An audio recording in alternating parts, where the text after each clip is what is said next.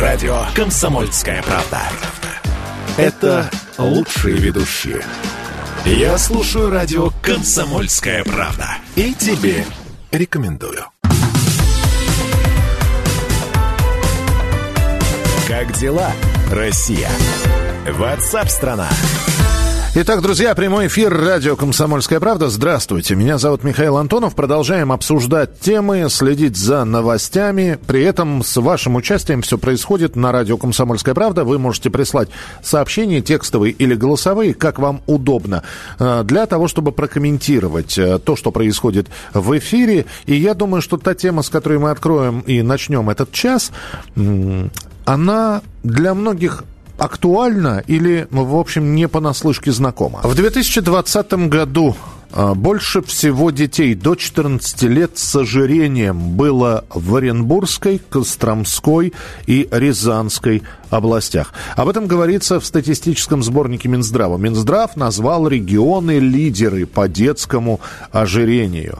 Меньше всего детей с этим заболеванием, а вот именно заболевание, такой вот термин применяется, зафиксировано в Чечне, Севастополе и Приморском крае. Я напомню, что осенью, то есть полгода, ну, чуть более полугода назад, осенью прошлого года, глава Роспотребнадзора Анна Попова сообщала, что избыточная масса это еще не ожирение, но лишние килограммы. Избыточная масса наблюдается у 47% мужчин и у 35,5% женщин. А у 19 и 27% соответственно диагностировано ожирение. С нами на прямой связи диетолог, доктор медицинских наук, научный редактор журнала «Худеем правильно» Михаил Гинзбург. Михаил Моисеевич, здравствуйте. Добрый день. А, Михаил Моисеевич, а скажите, пожалуйста, но ведь если вспомнить детство, Наверное, в каждом классе были пара-тройка ребят, у которых был лишний вес, которые подвергались насмешкам, обзывалкам всевозможным. Сейчас ситуация насколько изменилась? То есть, если мы возьмем класс, и раньше было два человека, то сейчас сколько таких? Пятеро тогда получается? Ну, где-то да. Где-то да, действительно, частота детского ожирения растет, растет э, и частота так называемого избыточного веса. Это когда э, избыток превышает статистическую норму до 15%. Вот если свыше 15% от э, нормы, то тогда мы говорим об ожирении.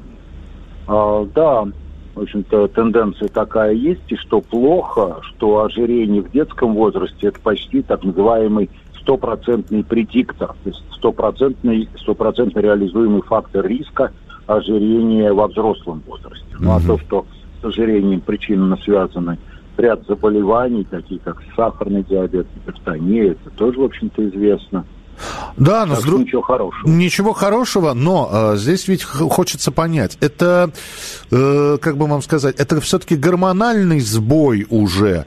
И, ну, бывают же люди, у которых действительно такой, такой гормональный обмен, что начинается mm-hmm. избыточная масса. Или это закормленные, перекормленные и неправильно э, накормленные дети? Ну, Причин обычно много, они действуют по принципу взаимоусиления, просто у одних могут преобладать одни причины, у других другие. Надо сказать, что процентов 95, если не больше случаев, это самые банальные причины, так называемые алиментарное, алиментарно-конституциональное ожирение. Это действительно э, избыточное питание на фоне малоподвижности. Или первый фактор преобладает, или второй фактор, но в сумме это все равно ведет к лишнему весу. И нужно сказать, что здесь сама природа человеческая способствует нарастанию веса. Дело в том, что человек уникальное животное, оно существует в условиях изобилия питания. Ни одно другое животное, ну кроме домашних, в условиях изобилия питания не существует. Вот. А все наши инстинкты заточены под дефицит еды. И получается, что мы ну, своими инстинктами, своей природой никак не можем нарадоваться вот этому самому изобилию понимаете, еды мы не можем остановить. Понятно, что срабатывает генетическая склонность, но uh-huh. я думаю, тенденция такова, что лет через 10, 20, 50, если ничего не остановится, то людей с лишним весом будет э, уже больше, чем людей с нормальным весом. Да, но, Михаил Моисеевич, да, давайте вспомним. Ага. Летние каникулы, лето. И опять же, сейчас небольшой мостик в прошлое. Прибегаешь домой, хватаешь прямо со сковородки котлету, которую, ага. причем котлета жареная, да, берешь... Бежишь обратно. От, а, не, отламываешь себе булку белого хлеба, все это запиваешь да, сладким чаем. И, казалось бы, полезного может быть в этой еде не так много. Но ты срываешься обратно с места, бежишь на улицу, и да. вот, вот эти лишние калории, они просто выгоняются. Они, да, они сгорают, во-первых. Во-вторых, нужно сказать, что сама по себе двигательная активность – это фактор, нормализующий питание. То есть на фоне э, такой вот хорошей двигательной активности, ежедневной, тонизирующей, вот мы едим нормальнее. То есть мы едим или меньше, или нам меньше нужны лакомства. То есть во всяком случае мы нормализуем свое питание. Вот, так что вот в вашем примере существенные вот эти два глагола «прибегаю» «убегаю». Сейчас ни первого, ни второго мы не видим зачастую. Сейчас дети в своих гаджетах, в своих играх. То есть насчет расхода энергии сейчас, конечно, плохо. То есть если, применя... если применять эти глаголы, то ситуацию можно поправить, да? Конечно. Конечно, конечно, их нужно применять.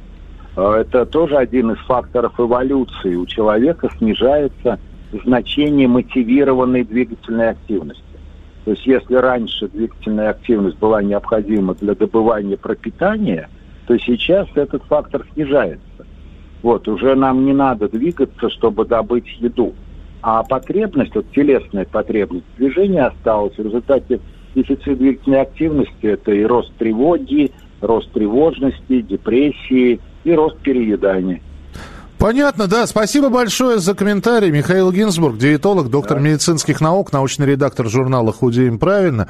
Ну, как один ученый сказал, я вот фамилию его не вспомню, но он тоже, он говорит, ну, он из этой же области, из области специалиста по обмену веществ, э, он говорит, запомните одно правило. От обеденного стола надо садиться за стол рабочий. Но это не значит, что нужно просто сесть и за рабочий стол. Эм, э, э, этот человек, когда говорил о том, что надо после обеденного стола садиться за рабочий стол, он имел в виду, что надо работать, надо не э, не спать ложиться, а ведь так тянет иногда после обеда в сон, да, и для этого тоже есть у нас поговорка после сытного обеда по закону Архимеда, ну и так далее. Вот, вот э, закон Архимеда уже не должен срабатывать, если вы не хотите э, лишнего веса или такой, такой проблемы, как ожирение для себя и для своего ребенка. Продолжим через несколько минут. Оставайтесь с нами. Это радио «Комсомольская правда». Как дела, Россия? Ватсап-страна! Это то, что обсуждается и то, что волнует. Это ваши сообщения в прямом эфире, в том числе и голосовые. Каждый будний день с 11 до 15 часов с Михаилом Антоновым. Эфир открыт для всех. Включайтесь. Радио «Комсомольская правда». Радио про настоящее.